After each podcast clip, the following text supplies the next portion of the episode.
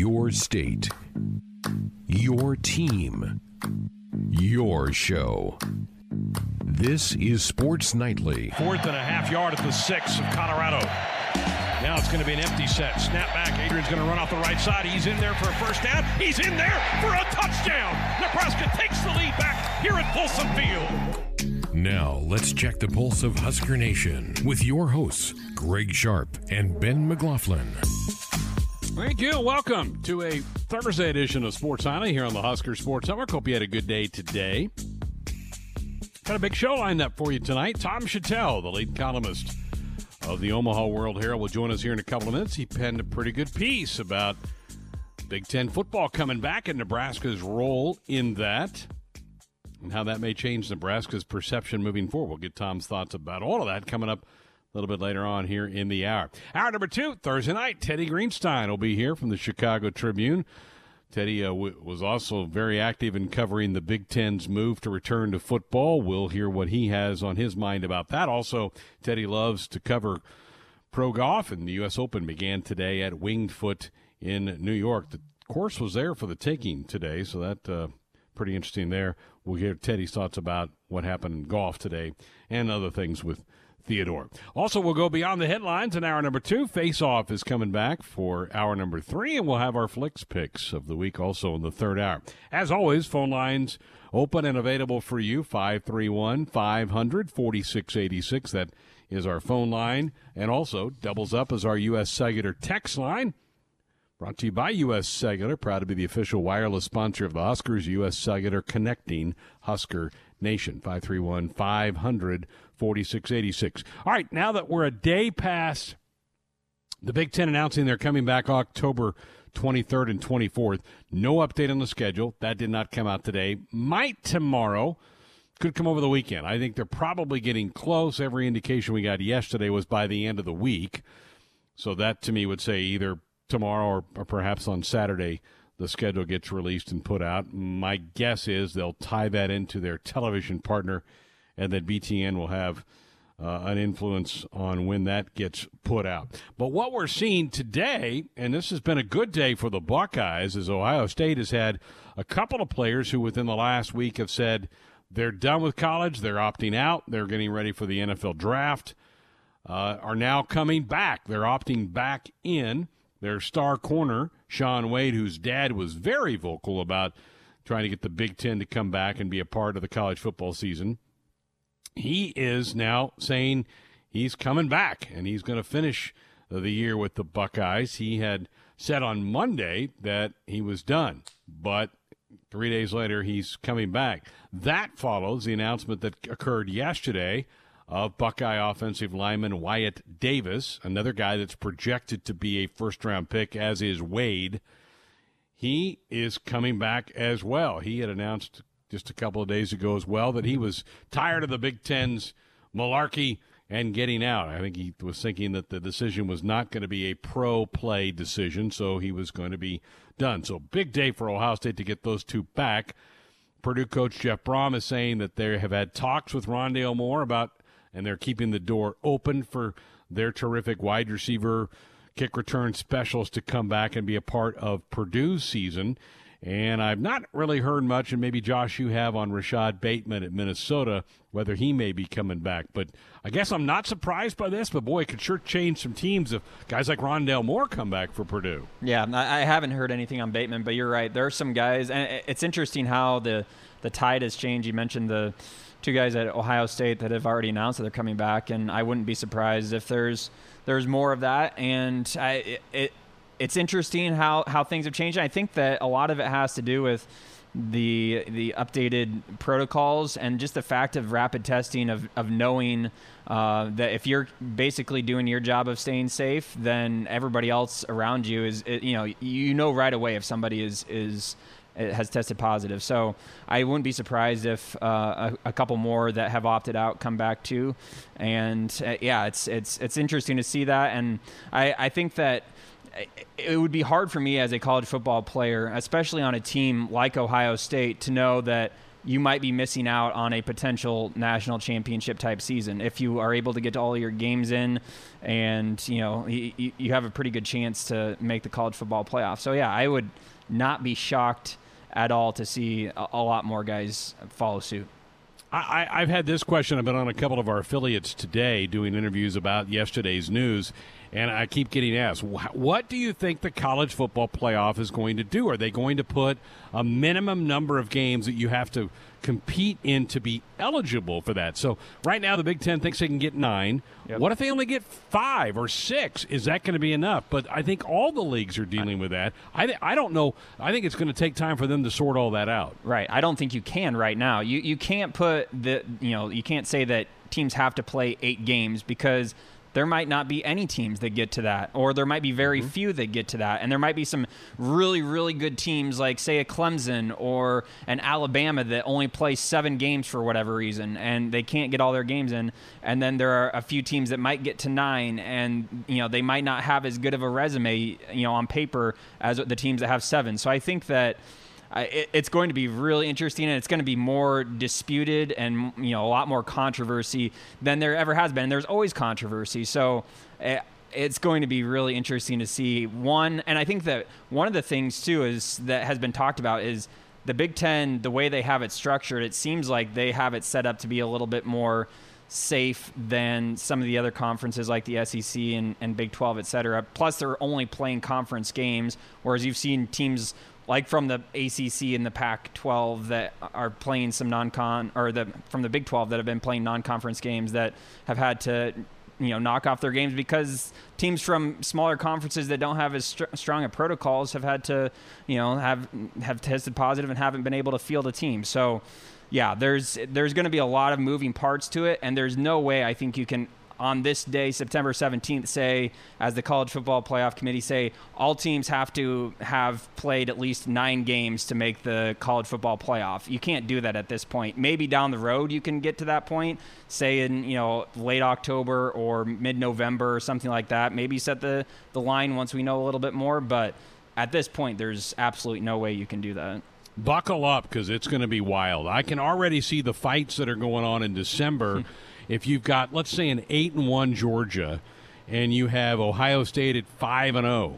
Yeah. Six and zero, and Georgia's going to go. Well, you didn't, you didn't put it on the line enough. You, you didn't. You only had to win five games. I mean, that shouldn't be enough for, to allow you to get in the playoff. And then everybody's going to go, well, look at the eye test. Ohio State rolled in their five games or whatever it was. They deserve to be in there. It is going to be panda. It's going to be crazy yes. when they go down to that, that thing. And now it looks like we're going to be able to add the Pac 12 into the mix because they today came out and said they are now shooting for an August, October 31st, so a week after the Big Ten starts.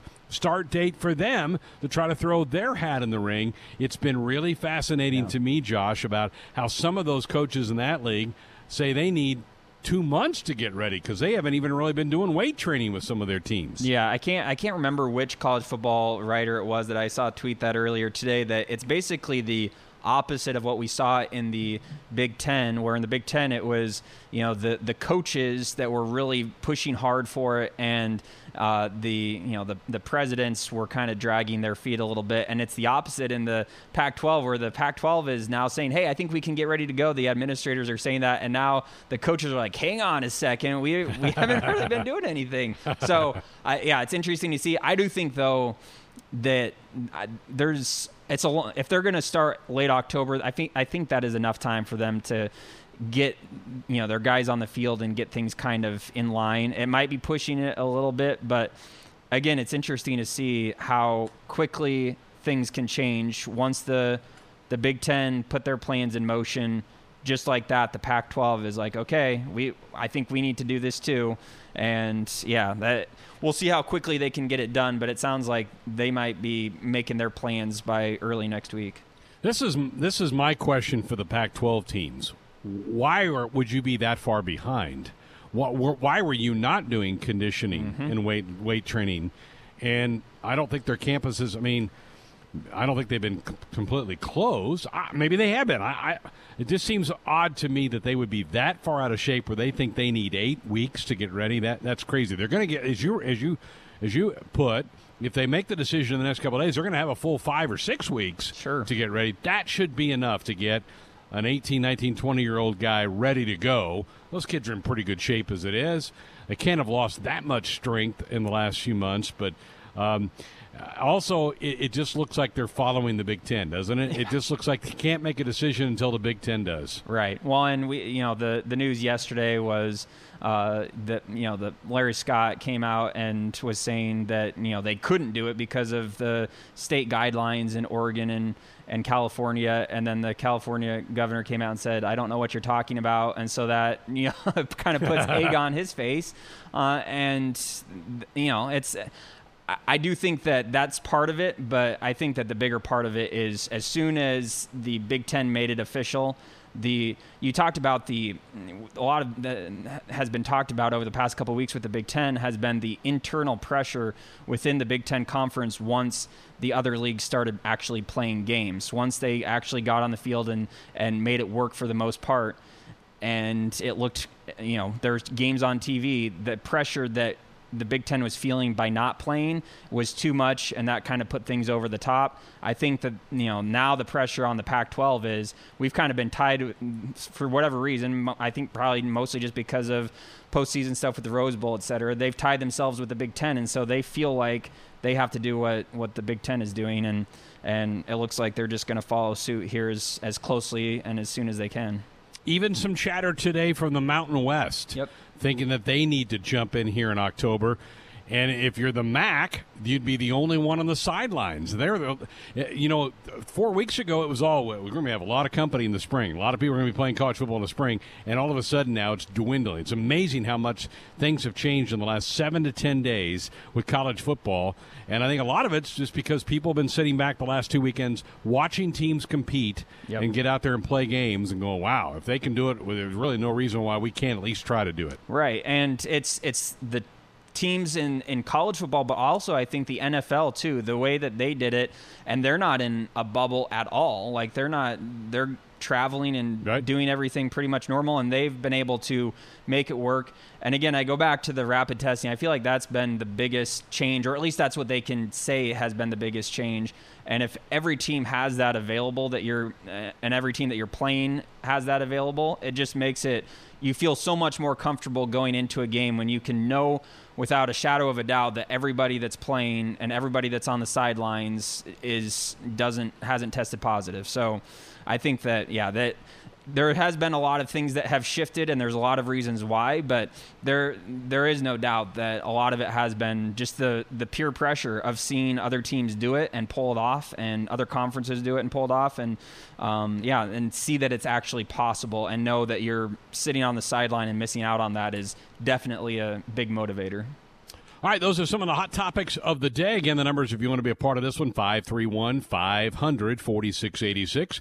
Coming up in a few minutes, Tom Shatel, the lead columnist of the Omaha World Herald, will join us. He had a terrific column yesterday, posted last night at about this time, about Nebraska's influence and persuasion that helped get this done, get football back in the Big Ten by the end of October. What does it mean moving forward for Nebraska? What does it mean for the Big Ten? Moving forward. We'll get into that topic with Tom. We'll do all that coming up next.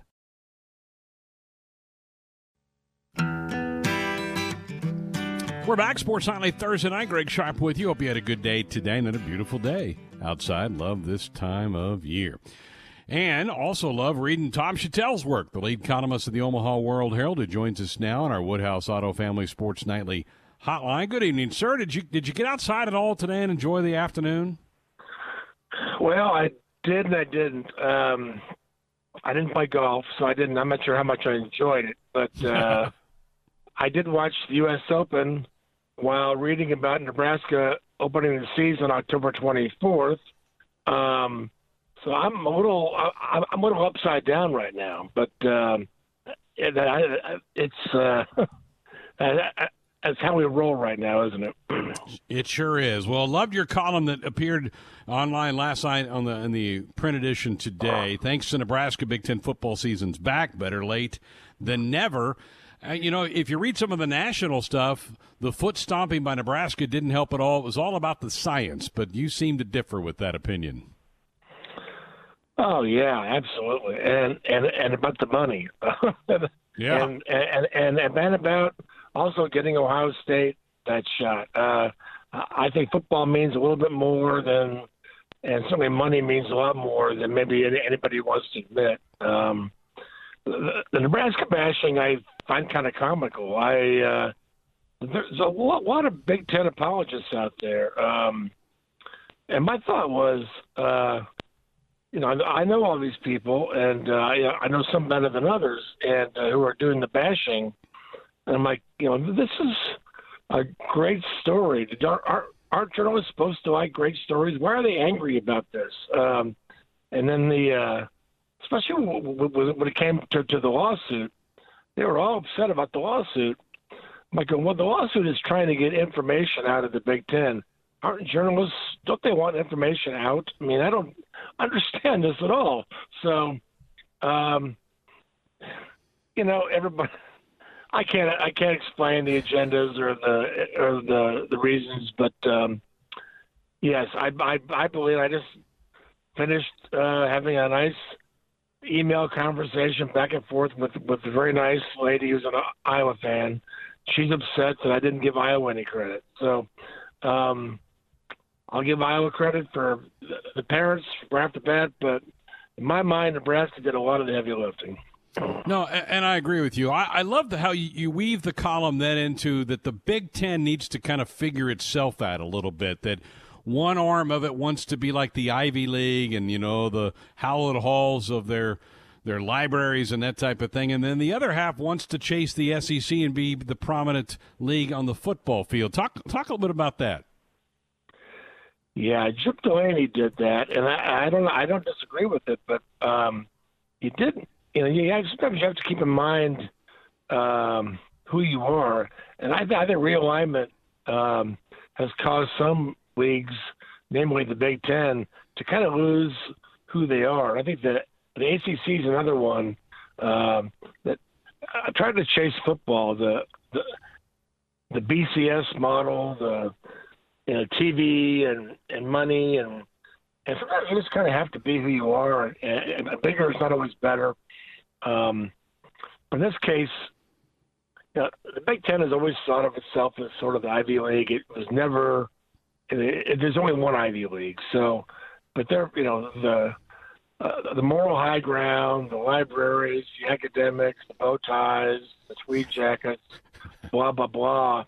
Um, and certainly the Big Ten schools are very good. They're very highly rated and, and all that. But you know, that, then you start inviting schools um, in the name of, you know, okay, Big Ten football in the '80s was pretty boring and didn't really do much. Um, and so you bring in Penn State and Joe Paterno, you raise the level of, of awareness and and the profile on the East Coast. Um, Jim Delany is always he's from New Jersey, always about that East Coast. Um, so uh, you do that, and then you bring in, you know, when you have when you uh, expand in 2010, didn't get Missouri, it chose Nebraska. The Nebraska wasn't great in 2010, but they weren't bad either. But they brought that was a boost to the Big Ten network. Um, you know, more and bigger TV games, uh, higher profile, more money uh, coming in, and so and, you know, and you and I, I remember, don't forget the day they brought in Rutgers in Maryland. You and I had a conversation about that. And uh, this is what, what we signed up for. Right. Um, and I imagine being an old Big Ten fan of, of a fan of the, the original ten, and you know what are they thinking of right now? This is, um, and and that came out as some of the alum, alumni uh, have written and talked on ESPN about this, and they aren't happy. Well, this is kind of what you invited into the league. And then Nebraska cares a lot about football, and uh, that, that, you know that's a good thing. And uh, what I was happy to see, a little surprised, was a lot of people in the Big Ten agree with Nebraska. Um, I know Ohio State does. Um, you know, Ohio State's not interested in the uh, the bucket or the axe or the, big trophy. They want the national championship trophy. Um, of course, they want to be Michigan too. But uh, Ohio State thinks a little bit differently, and but it's good to see other other schools jump on board here too. Visiting again with Tom Shatel. He's the lead columnist of the Omaha World Herald. You can read his work online at omaha.com. I, I asked Bill Moos last night. We had him on Sports Nightly. Tom, I said, you, you guys are being perceived kind of as a maverick, maybe a bit of a black sheep now in the league. Can, how how's this going to end for Nebraska? And, and are they going to be kind of chastised because they took they went out on a limb and pushed hard to get this thing done? How do you think they're going to be treated moving forward? Well, I think they'll be fine. I think. I mean, some people are going to hold them against them, but um, yeah, I think the, the image of Nebraska has always been they're a bunch of big talkers. They're all all hat and, and no cattle. Uh, they don't do much, but they talk about the past. They talk about the, what they're going to do to you, and so on and so forth. Um, but this was actual. This was action. this was like real off the field action. But they stepped up and and I think I, I showed a lot of guts. I showed a lot of bold moves. Um, I think people had to be impressed with that. I think they are. I know Ohio State. The reaction I've been reading out of Ohio State is they've got Nebraska's back. They're, they're very happy with Nebraska, and they're they, they think they consider Nebraska sort of like one of their own. You know, they're, so I think it'll, it'll be interesting. The Nebraska Ohio State uh, games will be a lot of fun. There'll be uh, the camaraderie between the fans will be really will be cool. Um, but um, you know, it's I still don't think Nebraska is a great fitness league. We talked about that um, mm-hmm. For a lot of these reasons that I wrote about today, and those aren't going to go away. Um, but this is where Nebraska lives until the next the next earthquake of realignment, and um, you know, they're going to have to figure out a way to win that division again, and, and maybe try to get in the playoff. You know, get get the Pasadena in the playoff. But uh, I think they can. I, I think they will eventually. But um, but in terms of their image, are they a maverick? Eh, maybe to some, but uh, I think that's a good thing. It's good to have an identity. You know, Nebraska is just being themselves. Be yourself. If that that falls on the side of of uh, the black hat or the Maverick, you know, so be it. Um, I, I think Scott Frost wears that well. Uh, he does not care. I mean, he's going to do what he thinks is right and and and say what he thinks, and he will not care what we think. So, um, but again, this is you know Nebraska grew up in Big Eight and Big Twelve, where everybody kind of not not did their own thing, but you were encouraged to be sort of a maverick or an independent. Um, you know, you were allowed to be an, an entrepreneur. Um, that's partially what chased Nebraska out of the Big 12. Um, but that's where they that's their roots. That's where they came from, and that's what the Big Ten's got. And uh, it's it's it's a shock to the system for a lot of people. I mean, I got emails from a lot of different Big Ten fans saying, "Tell Nebraska to shut up and sit down." And uh, mm-hmm. uh, I said, "Ain't gonna happen." no, and Bill Moos seemed to be pleased with that. As I mentioned that to him last night, he said, "Well, it worked. We got football back, and that was that was the uh, the goal and the name of the game." Tom, how about the commissioner? I mean, what what a tough thing. You you take the job and you immediately get hit with the pandemic, which hasn't happened in a hundred years, and, and and then you you just it, it's been really rough for him. Where does he go from here? What what future do you think he still has with this league? Well, he actually started off doing uh, some good things, some good ideas. Uh, um, you know, with uh, helping athletes and trying to do things uh, for them. Um, he's he's a tough spot. He, he's I'm not saying he's done, but commissioners don't do things to become heroes. Uh, usually, commissioners are kind of like are almost invisible. They're like actually they're like umpires or refs. You don't notice them until they screw up. Um, they it's hard for uh, hard for a commissioner to really. I mean, it, if you bring in a lot of money, but that's kind of what Jim Delany did. You're not going to bring in more money than he did. So, what what are you going to do to become a hero uh, or get get the favor back? It's going to be tough.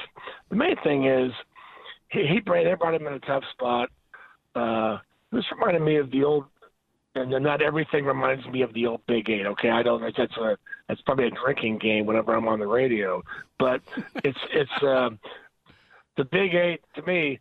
The, the commissioner was like the, the presidents wanted somebody that they could push around.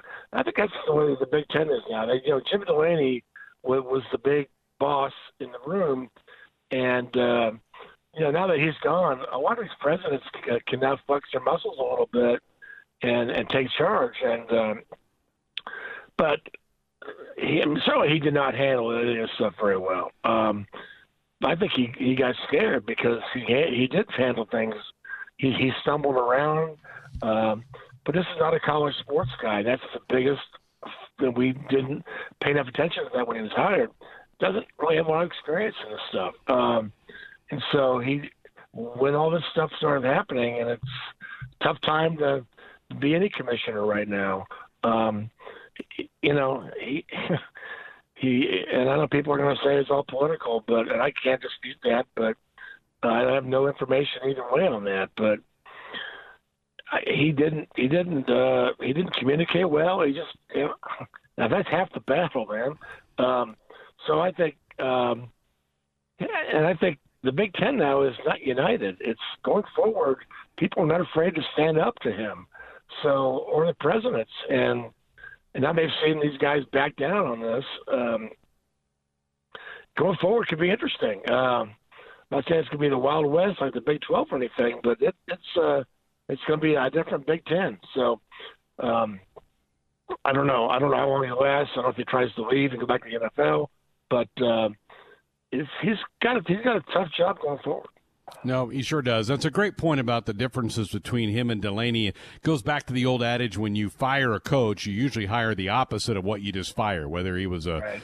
a disciplinarian, was he an offensive guy, defensive guy, usually go the opposite direction. Tom, great piece again. Really enjoyed the read. Um, thanks for coming on and kind of laying it all out for us. And uh, hopefully we're back watching some Husker football here real quick. We're going to have a fun time uh, going forward, football and basketball together, and uh, you know, everybody stay healthy. That's that's the main thing. No doubt. Thanks, Tom. Appreciate it. Yeah, thanks, Greg. And we're back, hour number two, Sports Nightly here on a Thursday night. Big hour ahead. Teddy Greenstein will join us here in just a couple of minutes, and we'll go beyond the headlines later on in the hour. But on Thursdays, we always like to check in with our man from Chicago. He's originally from New York, but now calls the second city his home. He prefers seeing a yellow card over an icing call. His choice in pizza is still up for debate. But his knowledge of sports spans from boxing to yachting. Here's the worldly Teddy Greenstein of the Chicago Tribune. And we can now add actively covering Big Ten football. How, how good does that sound? Yes. It is phenomenal. Uh, I tell you what, Greg, on August 11th, I think I said to my wife, I'm like, man, what am I going to do this fall? Uh, it's going to be so quiet. I guess there's a chance Notre Dame plays some games. Maybe I'll jump out there. Maybe there'll be some baseball playoffs to cover. Since then, I think I've written 20 stories on Big Ten football. was chained to the laptop for the last uh, 72 hours. I'm so glad it finally got done. And I'm just happy for all the Big Ten fans. Um, let's give some credit to Nebraska and Ohio State uh, those coaches pushed hard. Those fan bases pushed hard. The ads essentially took over the process. Like they really felt like, you know, I got I, I got some intel here I haven't even written, but I mean, they felt like uh, Kevin Warren did not do a good job of informing the presidents and chancellors and they felt like the plug shouldn't have been pulled when it was. So they basically took over this process. They formed a bunch of committees, and after all that, they were able to convince the presidents and chancellors, thanks largely to the avail- availability of the daily rapid testing, to flip. And uh, here we are. Only uh, you, let's see, about five weeks away. Can't wait. You mentioned Notre Dame, and you were there covering their game last week. How much do you think that maybe even pushed it further? Because you're watching Notre Dame's the crown jewel for the Big Ten. They've wanted them for years and years and years. To see That's them right. run out and play, that had to have a little influence, didn't it? I think more than a little. I mean, there's always been a bit of an envy factor uh, Notre, uh, the Big Ten has wanted Notre Dame to join multiple times. I think there have been probably three invitations to join the league, maybe even a standing invitation. Um, so the fact that you know Notre Dame is pulling this off, that they had zero positives, that they're playing against Duke, they even had a crowd. I mean, it was interesting there because Notre Dame said, okay, we can bring in like 15,500 at 20% capacity. Now, they only had about 10,005, which was curious to me because I even know a graduate student and she said she was not permitted to buy a ticket. But yeah, they pulled it off nicely. Um, and these athletic departments, I would have to tell you, you know, Nebraska, Indiana, Iowa, Iowa cutting four sports, so many furloughing. I mean, football is needed to pay for everything. And if it can be done safely, why not? So I think that's what changed. If you want to simplify this whole Big Ten situation, you can say they went from five weeks ago saying, why should we be doing this to why should we not be doing this? If other schools are doing it and we've got the daily rapid testing, why be on the sidelines? Teddy Greenstein's with us from the Chicago Tribune. Okay, well, what do you expect moving forward? How soon do you think this schedule's going to be put together and, and publicized? You know, I asked somebody at the Big Ten yesterday, what's your best guess? And that person said early next week. Then I talked okay. to Jeff Potrykus, who talks to Barry Alvarez, and he said Barry was literally just on a call with us, and he said to expect it by the end of this week. So, you know, the Big Ten, of course, can never get its communication straight. We've uh, learned to adjust to that. So I-, I guess there's a good chance it's tomorrow, or the Big Ten guy is right, and it's not out till Monday. Obviously, there's a lot of haggling that goes on now, as you know, Greg, with the networks and trying to figure out um, other than Saturday games. You know, I mean, I talked to Jim Phillips. He said something about Sunday games. I, I have no idea why hmm. they would do Sunday games. At one point, Alvarez mentioned Monday. I, I don't think that that's on the table. You know, Thursday, Friday, Saturday certainly makes sense, but it is complicated in terms of, you know, satisfying the Fox family, which includes BTN and certainly the ESPN family. Um, a lot going on there. So if it's not until Monday, it certainly won't surprise me. What, what what did you make of the protocols that were put into place? The testing rates. I think there was some confusion initially yeah. about the total population. A lot of us thought, well, does that mean the county, the state? What does that mean? Apparently, it's team population. Yeah, I, I, I, it's it's one of those things. I mean, you know, you probably watched the Zoom. A, a lot of it was on BTN, and then you know, we got extra time w- with the commissioner and all those guys, and I-, I thought every question was answered, but apparently it wasn't. I mean, when I see population, I think the city or the county, and uh, I guess shame on us for making an assumption, but the team population it is, and I guess somebody had a funny joke. They're like, if Ohio State is in red for both, that means the Big Ten is probably going to take it out on Rutgers and suspend the Scarlet Knights for a game. Um, you know, the other the other uh, head scratcher, or from your perspective, you know, if you're more on the stringent side related to COVID, the fact that it's 21 days, um, mm-hmm. you know, that you're off for a competition 21 days after a positive test. To me, that means the coaches are going to use that as incentive with their players. Guys, you screw around tonight and you might miss three games. That's almost half the season. Right. So, um, it's probably overkill. I've never seen, you know, where it needs to be 21 games, but clearly, you know, something had to be done. There was this, there was this poll, this give and take between the 80s and coaches who were like, let's play, and the presidents and chancellors who were like, we have to do it safely. We have to have the highest standards of any league. So I think that's the result of that, a 21 day period there. How, how close do you feel like Northwestern is to, to get ready to fire up? You know, the Pac 12 coaches today were saying eight weeks. Yeah. How, what about Phipps? How close uh, does he think his team is? I mean, he's been saying for a long time, basically, just let us play. You know, we'll be yeah. ready. Um, he acted like if you told him two weeks, he'd be fine. Three weeks, they're totally fine. Now, I did. I asked Fitz or Jim Phillips about this. I said, "Are you guys going to start with contact practices?" And and they said no. So they said until they can test daily, there are no contact practices. Now, we know about that September 30th date. Um, that's sort of the deadline for when the Big Ten is going to be delivering these machines, or I guess testing kits to all the campus. But they certainly hope it's going to be before that. So let's say it's you know September 28th. That allows for almost four weeks of full pad practices, which clearly is plenty of time. That's that's probably more than they get during a normal August when they're getting ready for the season. That that many practices. All right, let's Yeah. uh, let's talk let's talk some golf. Winged Foot has been Yeah. a nightmarish place for golfers to go. I mean, they, they people have had a hard time, but today there were some pretty good numbers put up today. Greg, it, it's amazing, and it, it's just it's every single year where the USGA somehow injects itself, and USGA makes itself the biggest story. It, it just it's uncanny. It's either too easy or too hard. You know, you've got uh, places like Chambers Bay where they lose the greens and the whole course is brown. Um, then you've got Erin Hills, you know, a couple hours from here where they get a little unlucky. There's no wind, and guys are, you know, just shooting. What do they shoot there? 16, 18 under.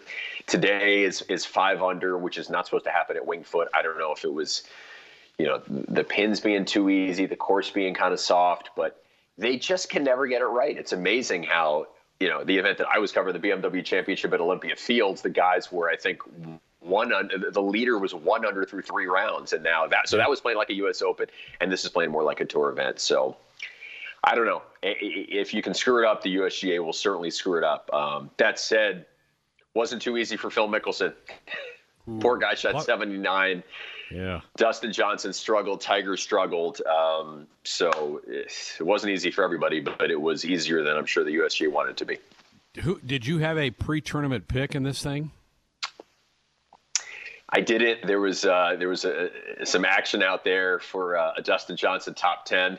M- might have might have thrown a little bit on that, unfortunately, but um, I didn't. Man, I was grinding so hard on, on all this Big Ten stuff. I really wasn't even reading much about the U.S. Open before. But uh, I mean, how about the sports weekend we have coming up? I, I, like NFL, college football, NBA playoffs, NHL if you're into that, and the U.S. Open. It is a smorgasbord, and uh, uh, it'll just get better starting uh, 24th, 25th. Sunday for Chicago sports fans was Oh, and maybe the- baseball. I probably should mention the Cubs and the White Sox. Yeah. Yeah. I mean, you had Alec Mills on Sunday throws a no hitter up in Milwaukee for the Cubs, and then you have Mitch Trubisky who rallies the Bears miraculously beat them. And that was a that was a great day for Chicago sports fans. It, it was an incredible day, and, and I'm. I actually like the Trubisky thing. I mean, I remember doing sports talk radio in Chicago in the spring, and they're saying, "Who do you think is going to start?" And uh, I said, I, "I think it's going to be Trubisky because um, you know Foles is fine, but he's always been a backup." I thought it's mainly because the Bears are not ready to admit that they completely screwed up that pick. Now we all know they did because Deshaun Watson and uh, Patrick Mahomes are in a different league. You know, those are two of the best three in the in the NFL. But Mitch two years ago had like a top five QBR rating. He was injured last season. It's not a great supporting cast, and they've brought in competition so to, to fire him up in the offseason. So I liked seeing that. I, I'm not a Bears fan per se. I'm a, I'm a sad Jets fan, as you know. But the city is more interesting when the Bears are good, and that was a legitimately exciting comeback down 17. Okay, you're you're done chasing Big Ten rumors for a while. What what what's on your Yeah. plate? You got you got something you're going to go after here in the next few weeks? I mean, I think now it's it's this rollout of uh, of Big Ten football, um, breaking down the schedule. I'm sure there'll be some whining, and then it, it's so interesting in terms of like who plays and who doesn't. I mean, you probably saw the the news that Shaun Wade apparently is back. I mean, Yeah. not not to rip on kids, but like, what an attention hound. I mean, why would you opt out on Monday knowing that this is going to be decided in the next couple days?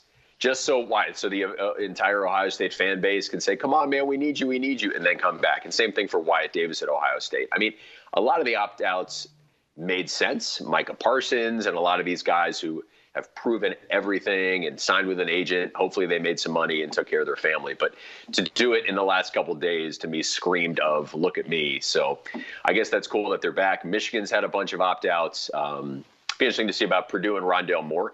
You probably saw the news about Wisconsin. Wisconsin has what 40 plus positive COVID cases on the team Yeah. since uh, since June. That is, that is shocking for a team that's um, you know that, that's so disciplined. So good football coming up. Maybe cover a little Notre Dame and um, ramp up for uh, late October, and and certainly maybe some baseball if they have me doing the playoffs. That'd be fine with me.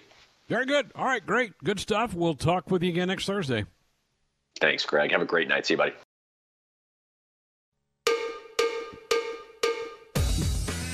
We're back, Sports Highlight Thursday night here on the Husker Sports Network. Greg Sharp, Ben McLaughlin. Thanks again to Teddy Greenstein of the Chicago Tribune. Has done some pretty good work on this Big Ten football being canceled, not being revisited, now being revisited and back on. So good stuff from Teddy over the last couple of months on all of that. Time for us now to go beyond the headlines. It's one small step for man, one giant leap for mankind. Five seconds left in the game. Do you believe in miracles? Yes! And that's the way it is. Good night. Beyond the headlines. Well, here we are. and Greg, you earlier called Austin and I the dynamic duo. I don't know. Yep. I don't know about that. That's a lot of pressure to live up to. But we we came up with a few. Here's the thing. We we each came up with our own. And earlier today, I was writing out a topic, and I had looked at the ones. I didn't listen on Tuesday, but I had looked at the topics that the guys did on Tuesday. And I still somehow came up with one of the same ones, and Austin had to very kindly and gently tell me we already did that one. So, but I came up with one that was even better. So we'll we'll, Awesome. we'll dive in here. All right, so we'll start off in the National Basketball Association with the Denver Nuggets defeating the Los Angeles Clippers to move on to the Western Conference Finals. It was the second straight series the Nuggets rallied from down three games to one to win. In the fourth series in the last two years, the Nuggets have gone the distance. So, what are some teams that you guys have seen or covered that have been the clutchest?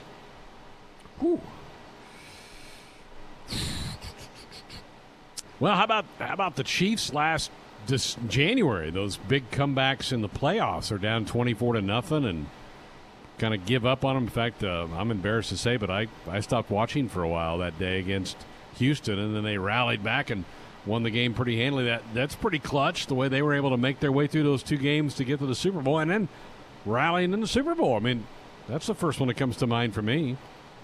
Yeah, I mean, man, there's there's so many. So you're talking about like just like mainly clutch moments. So like just one particular play or more of like an effort from a team. Uh, teams, I think, you know, teams that, you know, they could be down however much they come back that always seem to step up to the plate in a big moment. I You mean, I your- feel I feel like the the and this is such a cop out, but the Yankees, Kansas, Duke, like they always find ways to win games that like it doesn't matter how the first 38 minutes go and like how the games went, they'll just find a way to win. Yeah.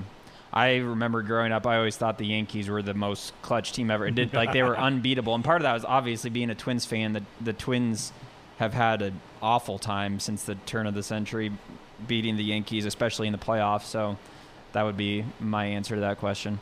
Uh, topic number two comes from the NFL, and on Sunday we got a peek at Ezekiel Elliott's newest tattoo. The Cowboys' fifth-year running back lifted his jersey after scoring a TD against the Rams and revealed a tattoo on his stomach that says "Feed Me." And when asked about it, Zeke said that "Feed Me" is his brand. So, first of all, your thoughts on the tattoo, and if you guys were forced to get a tattoo in a visible part of your body, where would you get it, and what would it be?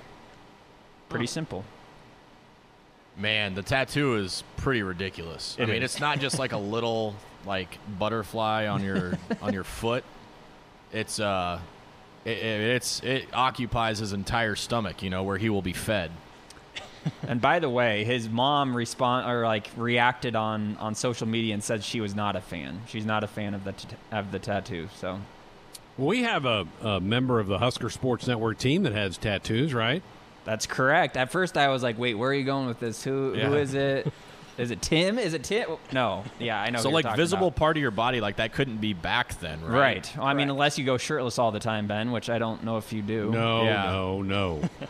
I mean, so we're basically talking arms, Your wrist, neck, Yeah, Bicep, face. perhaps. face. Mike Mike Tyson. no legs. I mean, you could go lower legs as long as you. yeah, wear I would do like okay, in that option, I would do like a calf tattoo. Yeah, Like that would that to me would be the best spot for one. not doing your biceps. Um, no, because that would be covered by my sleeve. Well, I mean, if you do it low enough. Lift your arms up a little bit, it's there. I, I would I would go more wrist or ankle for Yeah. me, uh, but the ankle's not all that visible unless you're wearing flip flops or something like that. What would it say? Yeah, what would it be? I mean, it doesn't have to mm. be, uh, you know, like it could be something like Zeke, your brand, like if uh, you know, a, a signature call, say, but it could also be an image, I guess, if you wanted it to be that. Well, I- all Husker fans would say you got to throw the, the bones, right? You got to Sure. have the, the, the skull thing. I was gonna say that would be pretty manly too. You know, you're not. Yeah. You know, that's yeah, that's that's a good option to go. I think I think we Yeah. found I think we found the answer. We got to go with with the the skull and crossbones. Perfect with the black shirts and yeah, perfect. Maybe Austin's fiance will pay for him to have that done. There you go. We'll we'll do a live remote broadcast. we'll do that before. We'll do that. We'll do that after we go. Uh, Go to after we go eat some hot wings. Yes. Buffalo Perfect. Wild Wings, watch a game, then go to the tattoo parlor down the street and live stream the skull and crossbones going on my left wrist. There you go. We've got it all planned out. Evening planned. Love it. Speaking of one guy who planned an evening, Kansas City Chiefs quarterback Patrick Mahomes proposed to his longtime girlfriend Brittany, who he met in high school during the Chiefs ring ceremony. It's also Mahomes' birthday today, so happy birthday, Patty. Yeah. Is he 25? Believe 24. so. 25. One of 20, those. 25. Yep. Yes. So, anyways, the birthday boy Mahomes said that proposing was more nerve wracking than being down in the aforementioned Super Bowl down 10 in the fourth quarter. So, how did you guys meet your wives, and how nervous were you when you proposed? I was super nervous. Um, so obviously, pe- some of you may know that I uh, proposed on the 50 yard line. So I, we had to drive from my house in Omaha to Lincoln, and and this the thing that really bailed me out was she was on the phone with Nebraska Furniture Mart for like 38 of the 45 minutes. so like I I was able to just kind of like process, you know, think about it, what was going to happen, what was I going to say. Um, yeah, I, I, I it was it was terrible. And, and the funny thing is, is like nobody, everybody that you talk to that's proposed, like every woman in the scenario says, "Yeah, I have no idea what he said." Like, so it's like you, you put so much pressure on you for the speech, Yeah. and it doesn't even matter what you what you say. Good point. And I couldn't Wasn't- tell you what I said. Wasn't the base head baseball coach at the time kind of mad that you didn't do that at Haymarket Park? Well, he's, he was just giving me grief. He, he, you know, he he knows I love baseball. He goes, "Well, clearly you don't love baseball that much if you know, that's the field that you chose." I, I was not real original. Valentine's Day, and Oh, yeah, kind of nervous, but also confident. Good. I mean, a guy doesn't ask unless he's 110% sure that his No, answer is going to be yes. There's been there's I was been gonna plenty say, of examples. That's what I don't understand are the people that yeah that go into it and they get turned down. It's like how could you have not known that? like that made Yeah. yeah, makes no sense. But You, you set up one of those big jumbotron ones and you get turned down. That's the worst. yeah, Right. That- that- or that- Michael Scott doing that at, at a at a Diwali celebration. out of the blue, not even yeah, just on a whim. Oh, good stuff. All right, uh, next topic is from the world of entertainment, and Saturday Night Live announced today that Jim Carrey will be playing Joe Biden on the upcoming season of SNL, and the show, of course, well known for its comedy sketches on politics, especially during election years. So. Who are some of your favorite actors to portray politicians on SNL in the past? And then also, what's your favorite Jim Carrey movie? Ooh. Dumb and Dumber for me. Yep. Uh, I Uh, don't what know. you say? What was the first part? I was going to say maybe what what what, yeah. what SNL characters, right? Right. So there have been uh, so many over the years of you know portraying a political. Per- it could be either a a president or a. Um, Chevy Chase used to do a really good uh, Gerald Ford, but to me it was Dana Carvey was really good with J- the older Bush, George Yeah. H. W. Bush. Not gonna do it. I mean, J- Dana Carvey was pretty good. That probably was my favorite. I m- my favorite. I'll jump in here. Jay Pharoah more recently did Barack Obama, and that was it was more so just how spot on it was. Yeah. Like it was just you know he was Jay Pharoah is a great actor in general and does great impressions of a lot of different people, but that one was spot on. I liked. Was it Liar Liar that Jim Carrey Yeah. was in? That was pretty funny. That's I, good. I Yeah. enjoyed that movie. Uh, the Ace Venturas were pretty good. Um, I don't know. Like, I, I don't watch a lot of SNL, but like, I mean, Chris Farley was was nails, and I love the. Uh, my all time favorite sketches are the are the Jeopardy ones. Yeah. Yes. Those Yeah. are my favorite ones. Yep, good stuff. All right, from entertainment to food. So, Mountain Dew announced a new exclusive partnership featuring a Mountain Dew margarita. You can only get this when you go to Red Lobster, of all restaurants. This isn't the first time Mountain Dew has partnered with restaurants to release a special version, as Mountain Dew has released a number of special flavors with Taco Bell in the past. But it seems like Mountain Dew is trying to be the choice for people dining at higher end and lower end restaurants. So, how do your guys' drink orders change depending on the type of restaurant you're at? Oh, at mine do. Uh, You know, like uh, I- I'll get a margarita if I'm in a Mexican restaurant. That, to me, that goes really well with Mexican food. If I'm going to get a steak, probably going to go wine. Uh, if I'm doing a burger or wings, I'm probably going beer. So yeah, it does change depending Yeah. on what the menu says. Totally, totally agree. It, it it it absolutely changes on based on what you're getting. There's no doubt about that. I'm, I'm starting to find that seeing as I just turned well 22 now, but 21 last summer. But I'm starting to see that kind of develop. You know, it's always pop and you go out to a fast food place, water, pretty much Yep. anywhere else. But my, my palate's starting to get slightly more refined. You're growing up, Austin. I'm yeah, he's just right before our eyes, guys. Yeah, he's is. growing up. hasn't had a hasn't had B dubs yet, but we're getting there. oh goodness. uh, okay. Uh, all right. This is the one that was the replacement, and it happened this afternoon. I was watching this game live. White Sox and Twins were playing in Chicago. Twins third baseman Josh Donaldson. Oh, I knew Get- I knew you were going to throw this in here. gets into an argument with home plate umpire Dan Bellino about balls and strikes, and it had been kind of an ongoing thing throughout the series. But later in the at bat, Donaldson blasts a go ahead home run uh, to left field. He crosses home plate and kicks some dirt on it as he goes past. That prompts Bellino to eject Donaldson. Donaldson goes back to home plate, kicks more dirt on it, gets his money's worth. Uh, so, what's the best way an MLB player or manager has been ejected from a game, or more It- unique, I guess? it's got to be Phillip Wellman, right? The the the minor league Yeah. manager with the grenade and. I mean, that was like a five minute tirade. That that was just absolutely epic. Yeah. Wasn't it Lou Piniella that went through the bases, went Yes. and just kind of started throwing the bases? Got all the bases. Yeah. Yeah. Yeah, there are some guys that have had some absolutely amazing, and and it's not even like that's the aftermath of after getting ejected. Like it's they they're already ejected and they go on for five minutes doing all this other stuff that's entertaining. And you don't you don't see it as much anymore because of the you can't argue balls and strikes, and then you know now with replay, Right. You don't see it as much. Right. And yeah, and you the unique thing about the Donaldson thing was that he hit a home run and then got ejected. It was like Yeah. you just you don't see that hardly at all. If you know, you, it's more so like you get a bad call early in the at bat, and then you strike out, and then you say something as you're going back to the dugout because you're frustrated. He hit a home run, and the, like you, that should have probably resolved the issue. Like, hey, I just stuck it to you, umpire. Right. And instead, he he wants to add one more jab, and I mean, I, I'm not going to say I hated it. Like it was funny to me, but also was like I didn't really understand why he did it either. So Another one that jumps into mind, guys, is, is what Aaron Boone said. I think it was last year. They were just getting absolutely hosed on calls. The like, the like for a long Yeah. time. Brett Gardner gets called on strikes, and and, and you know where I'm going. He uh, he's like, my guys are savages in that box. this is what he's sticking up for his guys. That, that was that that wa- that was pretty epic to me too with that that ejection.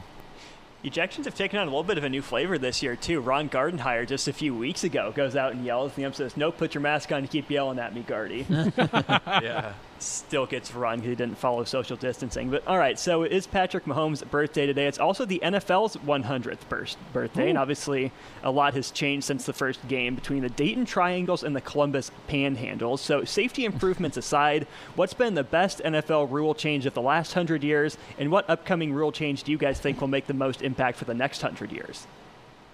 The best rule change. and I'm guessing that you guys don't know what all the rule changes were in the 1920s, but Well, recently, and this is Ben and I totally diff- differ on this. I'm I'm glad they moved the PAT back in the NFL. Make it a bit of a challenge for those guys. I know you hate it. I'm okay with it. I'm used to it now. I uh, I think the one that, that, that I'm glad they got rid of is this pass interference rule. I think that was just utterly Oh, stupid. Brutal. Yeah, mine is moving the goalpost back. That like Yeah. I I, obviously that's a good wasn't alive when they had him before, but like every time I see pictures or highlights of games back when the goalposts were in front of the end zone. I was, I just don't know if I could do that. That just a safety issue, right? too. Exactly. So that would be my biggest one. I'm going to not endear myself to our listening audience here, but allowing the forward pass, I'm not a big run the ball guy. It has its time and its place, but I'm Well, a you're big going air way raid back. guy. Yeah, I like seeing it hucked around, so the forward pass has made football such a different game, and I'm all here for it. True. What about ones upcoming though? Like that could be changed. That's a Hmm. good question. I, I think I think they need to change the overtime rule. Yeah, I agree. Totally agree. Still after that Patriots Chiefs game, not not over that yet. Agreed. I think college has it right. Each Yeah. team gets a crack, and you get it. You, you you shorten the field. Everybody gets a chance to score. Yeah. Do you like the force going for two after a few overtimes? Uh, I do. Yeah, I don't Yeah. see anything wrong with that. Yeah. I think that's. I think it's definitely shortened. Uh, shortened it up some. Yeah, I mean, after that, was it a seven overtime game between LSU and A and M? That's what Yeah. kind of that's what kickstarted it. I mean, I remember watching that and just I felt exhausted watching it. I can't imagine the players being out there doing that. Okay. Yeah, no doubt. I mean, you're you're talking about that point. yeah. Multiple. You know, multiple multiple games that you're, Right. that you're having to play. Yep. Exactly. That's all we got. Good stuff. See, the the A team Ben came through, didn't they? That was They solid. did. I mean, I didn't expect anything less from those guys. We're back, hour number three, Thursday night sports highlight here on the Husker Sports Network. A reminder that our greatest game segments continue Saturday with the second game of that 1994 season for the Cornhuskers as Nebraska traveled to Lubbock, Texas for a Thursday night game on ESPN against the Red Raiders. We'll have that for you starting at 1 o'clock Central Time on Saturday. So looking forward to listening back to that game here this weekend. Coming up this hour, we'll have our face-off segment coming up here in just a couple of minutes. Later on, we'll have our Flix Pix, and we'll have some open phone segments for you as well. But let's get the hour going with the face-off. It's time for Face Off. Let's go. Mano a mano. You me, right here. Right now. Now, here are your hosts, Josh Hilkeman and Austin Orman. Here we are again, and as we've been kind of teasing the last couple weeks, we could be approaching the end of the first season of Face Off between Greg and Ben, as Ben currently has what appears to be a 13 9 lead, which we're playing best 13 of 25, but there is that disputed week. And Ben, you- we're going to play another uh, full round tonight, and if you win, then that disputed week is you've you've made up for it. That's 14. Well, Basically, it'd be 13, so you're you're good there. If you don't, and we have time, we'll do a tiebreaker, and we. If Greg wins both of those, then we, we keep playing. So otherwise, Ben, if you close it out tonight, then next week it's going to be you guys asking the questions with me and Austin. Oh, that'll get in good. the hot seat. I know. Yes, we're, I'm I love already that. I I'm- can't wait. I'm already getting nervous about it. Now, so. how are we gonna how are we gonna do the buzzers and Oh, stuff? We're we'll, gonna figure we'll, that out. we'll figure that out. We'll get Ben hooked up with a, a way to, to do that, so he can. the the I can do one of of the these. buzzer. Yeah. Please don't do that. We'll do something else. All right. Well, let's jump into the questions for this this week, and some of them are difficult. A few of them I think are relatively easy, but we shall see. Question number one. When the Southwest Conference broke up in 1996, which four teams did not immediately go to the Big 12? Greg, Greg in first. TCU. Show me TCU. They were one of those four teams. I'll play Okay. The Houston Cougars. Show me Houston. Good start. Got to have the ponies, the SMU Mustangs. Is SMU up there? They are. Three of four. No strikes. Rice. Is Rice the fourth team? They are. Four for four. Great start for I actually would have got all those. Just too late to the trigger. Yep. Making it look easy in question at number one. So we go from the gridiron to the hardwood for question at number two. Name the top four scorers in points per game in the regular season for the Miami Heat. Ben, Ben's in. Jimmy Butler. Show me Jimmy Butler. It's literally Jimmy is literally the number one answer. Way to go. Passing or playing. Uh, I'm gonna play. Jimmy. Sounds Jimmy. good. Um, This is where it gets a little tougher here. yeah, I'm just trying to trying to think through their. You're, you're trying. here. You're waiting until the they show the players on the floor, and it'll help you think maybe a little. Um, how about Kendrick Nunn? Show me Kendrick Nunn. He does not have any points tonight, or at least he didn't when I checked five minutes ago. So that is a an impressive guess. I'll I'll give you that. He's been kind of cooled off in the last little bit of the playoffs. Yeah, But- he's up for Rookie of the Year. That's the only reason why that's a poll. Fair enough. Um, Halfway home. yeah. How about uh, how about the big man, Bam Adebayo? Show me Bam Adebayo. Bam is there in the third quarter of Bam! tonight's game. He Bam! had five dunks. Boston had four total field goals. Okay, this That's a last stat. one. Th- this last one's where it's going to trip me up. But the Yeah. good news is I have three guesses. Right, you do. Uh, And if you can name I have, three I have, three- players, yeah, I have three players that I want to guess, and Well, so good. that that's that, works that out should pretty work well out. yeah. Let's um, let's go with Duncan Robinson first. Show me Duncan Robinson. First incorrect answer of the night. Yeah, how about that? You guys have missed Um, about as many times as Duncan Robinson has tonight. Goran Dragic. Show me Goran Dragic. For the category. I have a There you Goran. Dragic player T from when he You was with the Suns. And the other the other guy that I was going to guess was Tyler Herro, but I know he was hurt for a long time, and I know he's just picking it up lately, so that Yeah. was the reason why I left him off. All right, tied at one, and this one gets a little bit tougher. I was telling Austin I'll be surprised if you get more than one answer of this, but we'll see. Question number three from Major League Baseball. Besides members of the Yankees, name the three players who have appeared in the most MLB postseason games. Hint, all since the 90s or later, and all position players.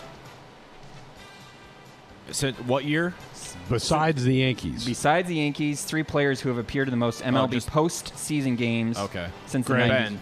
Ooh, Greg in first, barely. Give me Melky Cabrera. Ooh, show me Melky Cabrera. No, Ben. How about Jay Bruce? Show me Jay Bruce. You guys are going to get one at some point. Or else. Yeah, Greg, you have a little bit more time to think about it now. I'll give you one more hint since Albert Pujols. show me Albert Pujols. Okay, I, I've got a guess before you give a hint. Okay. Um, Miguel Cabrera. How about Miguel Cabrera? One of the hints, or one hint is, it's one of the players is still active. One of the three is still active. Okay, so th- this is including players that aren't playing anymore. It is, yes. Okay. Since okay. 1990. Yeah, it's all, and it's not got necessarily that it, it just happened to work out that way. It's not. Besides the besides the Yankees. Okay. Yes. I, I I'm sorry, I did misunderstood. Is it my turn next? Yes, Yes. you're back to you, Greg. How about David Ortiz? David Ortiz. That is a good guess, but incorrect. Yeah, this Um, is.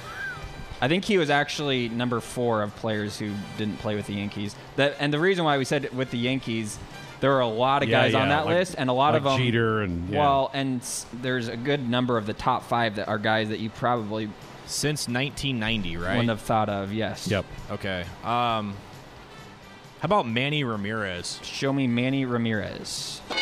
Yes. You're on the board, Ben. Is that is that the obvious one? Um, no, not necessarily. He's the leader though of non-Yankees with 111. Okay. Um, man, this is hard. And how about uh? yeah.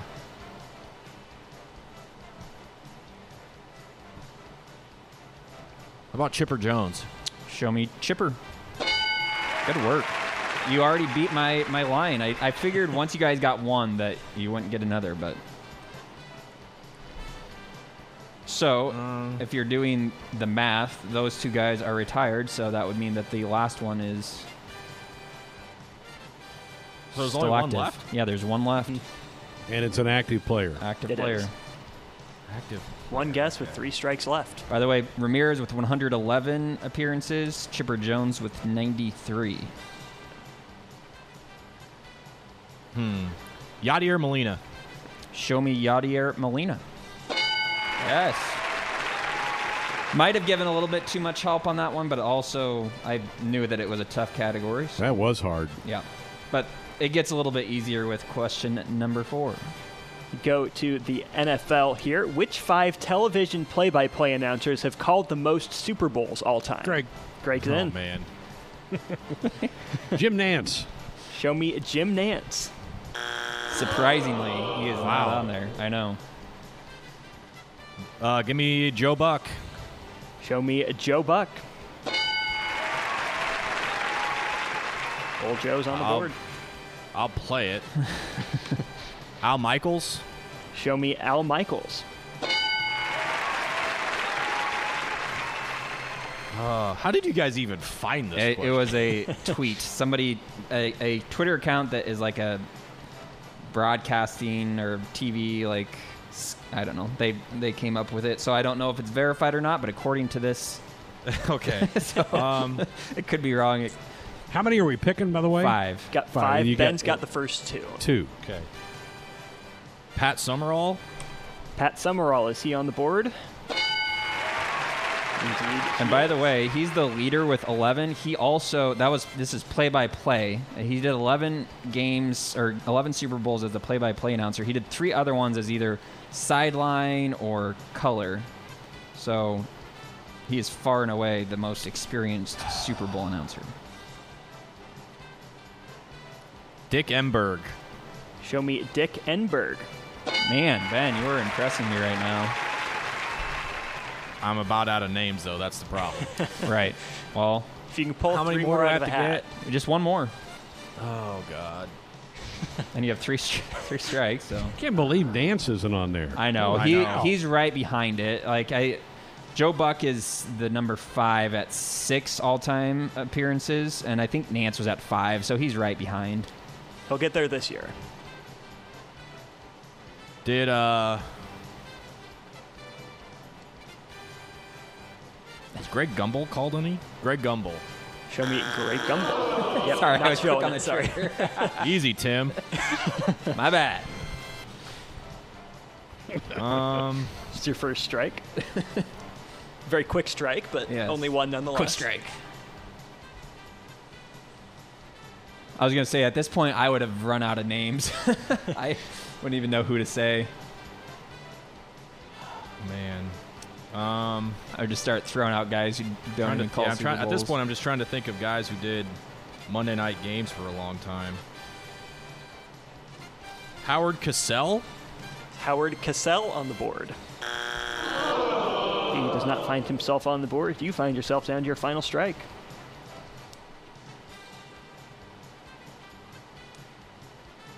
My question is, does Greg have a name in mind? Maybe. Maybe. Maybe not. Oh, oh. Even more suspense. Man, I'm having a hard time coming up with a name. um, I mean, you put yourself in a pretty good position, Ben. I would say, getting four of the I don't. I, five. I, I, I don't want to sound stupid throwing out a bad guess. So just buzz me. all right. Third strike, and Greg, over to you for the steal. Can you remind me who he got? He's gotten Summerall, Michaels, Enberg, and Buck. For the five. Give me Kurt Gowdy. Kurt Gowdy for the steal. Is he on the board? Wow. Greg Good swoops in. That's impressive right there. How many did he do? Gowdy got seven of them. So in order, Summerall got 11, Michaels 10, Enberg 8, Gowdy 7, and Buck 6. Because Gowdy was before Enberg on NBC, and they alternated with CBS for all those years. Yep. And the only reason I knew Enberg is because I had a an NFL video game with Oh. Dick Enberg on the call. Wow. So that's the only reason I pulled. That I know one that is out. one name that I would not have been able to come up with. Obviously, I know who he is, but on the He's spot. old. That's the only reason I got it. All right. Here we go. Question number five as we're tied up 2 2 now. Who are the four most recent winners of the U- U.S. Open golf who are not from the Greg. United States? Greg. All right, Greg in. Graeme McDowell. How about Graeme McDowell? He is one not from the U.S. 2010 from Northern Ireland. So how many? Four? Four of them, yep. All right, I'll play. Okay. Martin Kaymer. Show me Martin Kaymer. Yes. He's from Germany. He won it in 2014. Justin Rose. Show me Justin Rose. Jeez, killing it. He's from England. He did it in 2013, right before Kaymer did. One left and no strikes. Just don't remember if Rory's won a U.S. Open. I don't know that he has. But I'll throw it out there since I don't have any strikes yet. So give me Rory McIlroy. Is Rory up there? He is. He did it in 2011. And obviously he's from Ireland as well. Ireland. He yeah. I ran had the no shot category. there. I, Yeah. I would have came up. I would have said Rory. I might have said Justin Rose, but I wouldn't have pulled Kaymer, and I wouldn't have pulled yeah. whoever else. Yeah, Graeme that, McDowell. that was impressive. Yeah, so there's no chance. I Kaymer is the McDowell. most recent one in 2014. 2015 and on, it's been a U.S. guy winning the U.S. Open. So, see if that holds true. That's what I call defending home turf.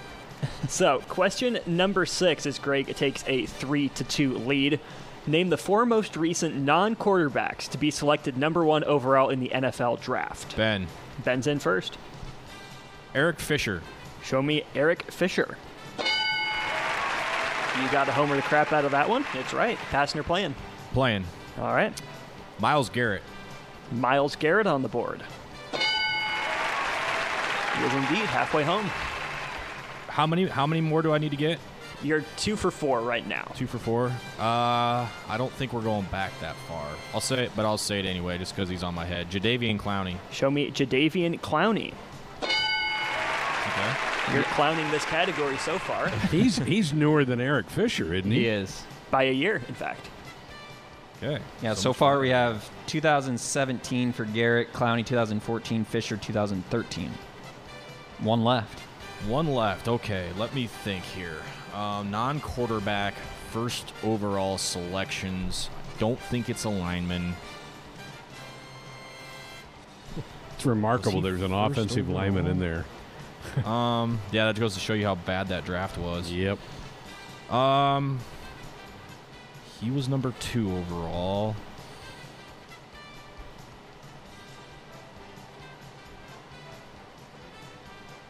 Hmm. Kind of feel like we're going back a ways. Maybe, maybe.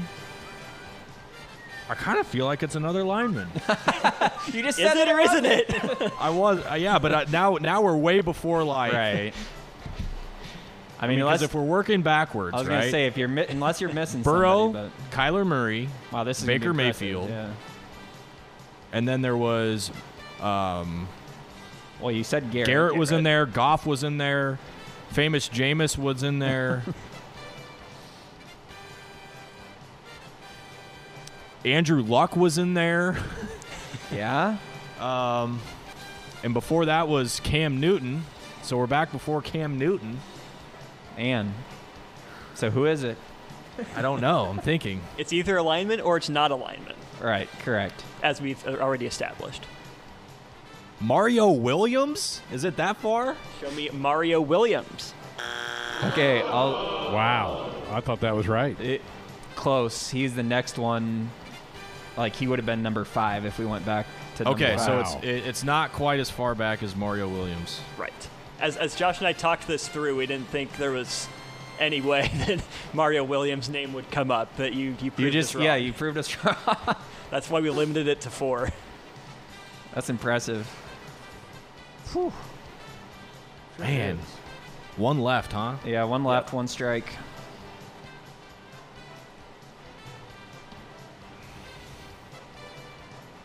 Who was in that year?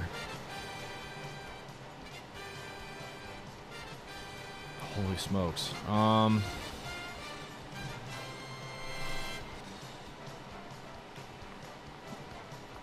Again, I'm curious if Greg has somebody in mind or not. Nope. if he gets this, I I deserve to lose. Yeah. Um. Sorry, I know. I was gonna say we're I'm probably gonna trying give you a timer buzzer here in a little bit. give me. Give me. I don't even know. Uh, give me uh, Darren McFadden. Show me Darren McFadden. He's not even a first overall pick. It's all right. All right. Can you pull one other name out of a hat with one strike to go?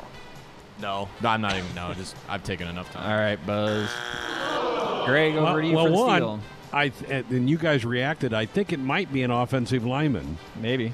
And I'm watching the Bengals here, and they drafted. I think it was Andre Smith out of Alabama. So that's my guess. Show me Andre Smith out of Alabama. It was not Andre Smith. It was an offensive lineman. Who was Jake it? Was it Jake Long. Long? Yeah. Oh my God. Wow. His name 2008. To me, I, I wouldn't have come up with it. I don't think. But Yeah. that's All right. Most so- that was exciting hard. question in Holy face-off. yeah, that was. Yeah, you diff- got four out of five. That's incredible. That was well. really, A couple of those were recent though. Like Yeah. those were. That was solid.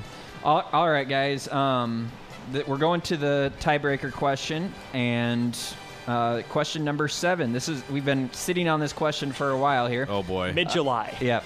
oh, jeez. Name the six NBA franchises that have never appeared in the finals. Ben. ben in first. Um. You how gotta about, get. how about the Sacramento Kings? Show me the Sacramento Kings. Apparently they have. That is a good Apparently they guess, have. though. I thought I they was were like, I terrible, and was they've always double been checking the terrible. list Well- because I didn't write this one today. How about the Clippers? How about the Clippers? Yes, they are up there. All right, I'm, I'm playing, I guess. So Yep. how many? How many more do I need to get? You need, there's five left. Five. Oh Yeah. boy. six total. gosh. Six total teams that have not played. I was I was really All right, I'm hoping. gonna start making a list here. yeah, this is. All right. The Memphis Grizzlies. Show me the Memphis Grizzlies. It's two. The New Orleans Pelicans. Show me the Pelicans. It's rattling them off. The Atlanta Hawks. How about the Atlanta Hawks? They are not up there. Apparently, they have. At some point. At Yeah. some point, Well, they they- have. Good for those people. Maybe when they had Dominique Wilkins, maybe Right, they made maybe. it then or something. But all right, so I've got three, and I need two more. Uh, more. three more. Three and three. Okay. Yep.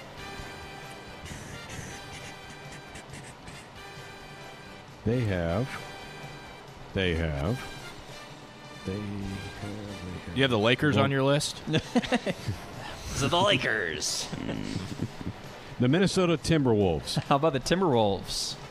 Yeah. They have never appeared in the NBA Finals.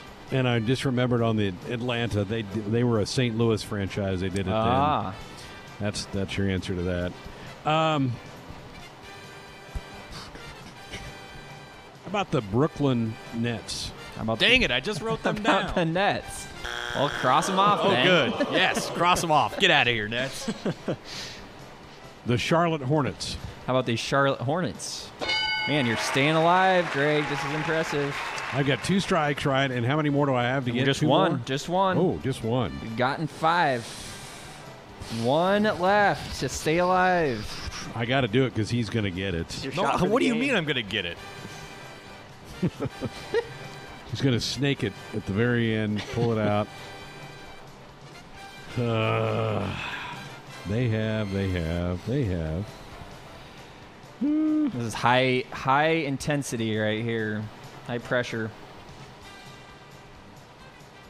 By the way, do not make the questions this difficult when Austin and I play, please. Okay. Just hang on. ramp the I know, I'm not saying like whenever that is. I'm not saying that it's going to be next week, but whenever that happens. Man, I'm drawing a blank on this last one. I, I just can't think of one. I mean, you can So, throw out the um, Lakers, but Yeah, yeah, that's no, no. I'm not going to do that. okay. The Phoenix Suns have made it because they, they did it with Barkley. And they Right. played the Bulls and that whatever that thing was called, the Last Dance. Mm-hmm. Um,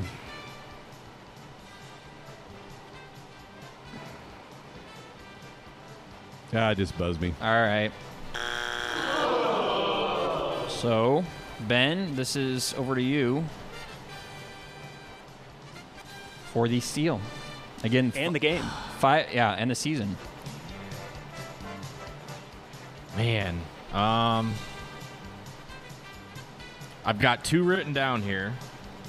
You can share them with us I've got because the I've got the Nuggets written down, and I've got the Magic written down.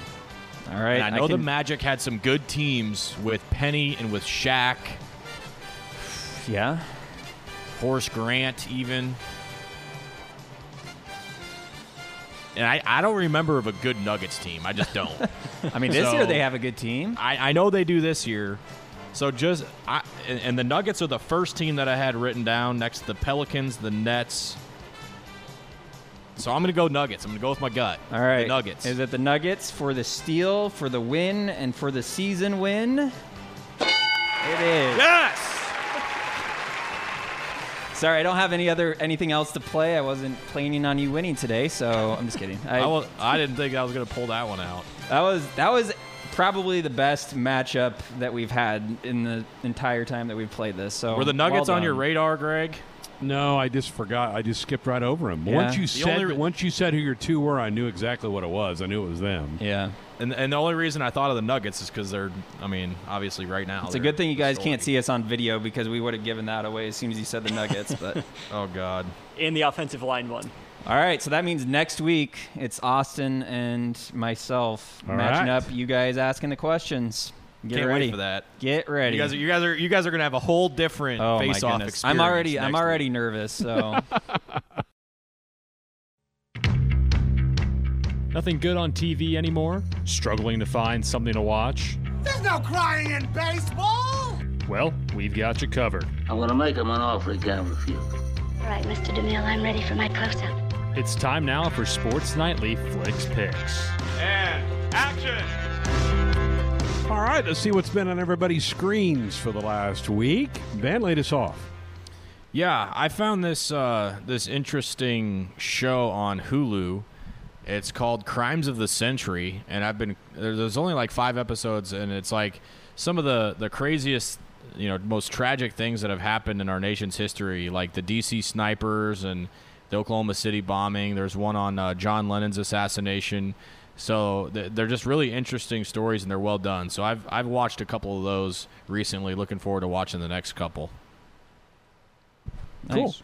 All right, Josh. All right. Uh, I actually watched a a documentary on Netflix from 2018. It's called Game Changers, and here's a little trailer from that. One and only Arnold Schwarzenegger. I ate a lot of meat. They showed us commercials. Steak.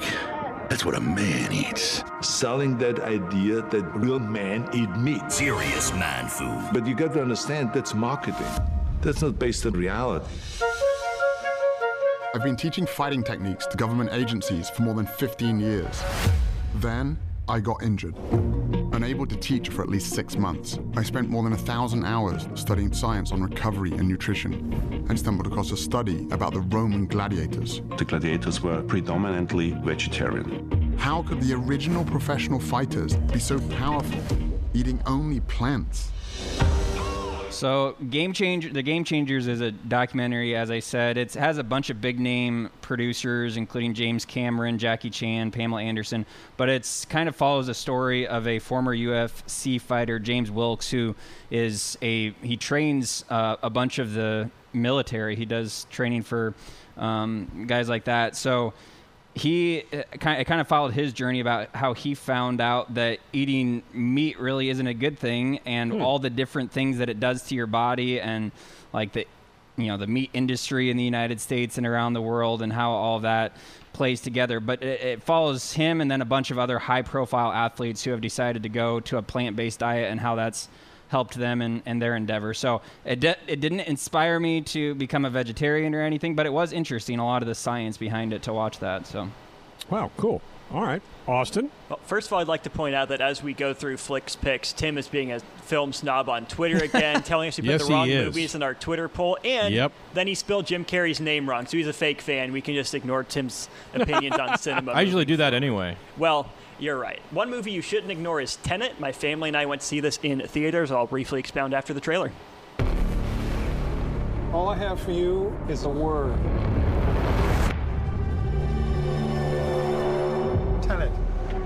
It'll open the right doors, some of the wrong ones, too.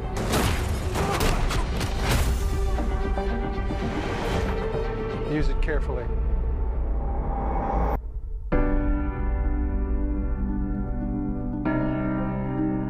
To do what I do, I need some idea of the threat we face.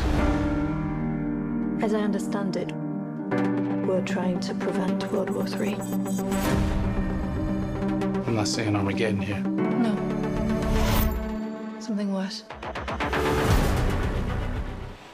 Great movie. Would highly recommend you go see it or get it when it comes out on DVD. It's a Christopher Nolan one, so he's going to want to make you think. The guy that directed Inception, The Prestige, The Dark Knight trilogy, all that stuff. He's going to want to make you think. Don't overthink it. Just enjoy it for the action movie it is. Don't get bogged down in the details. That'll completely ruin your enjoyment. Just sit back, enjoy it, and make sure you have your bass turned down. It's hard to hear the dialogue. Wow, I'm all in. seem- that seems intense.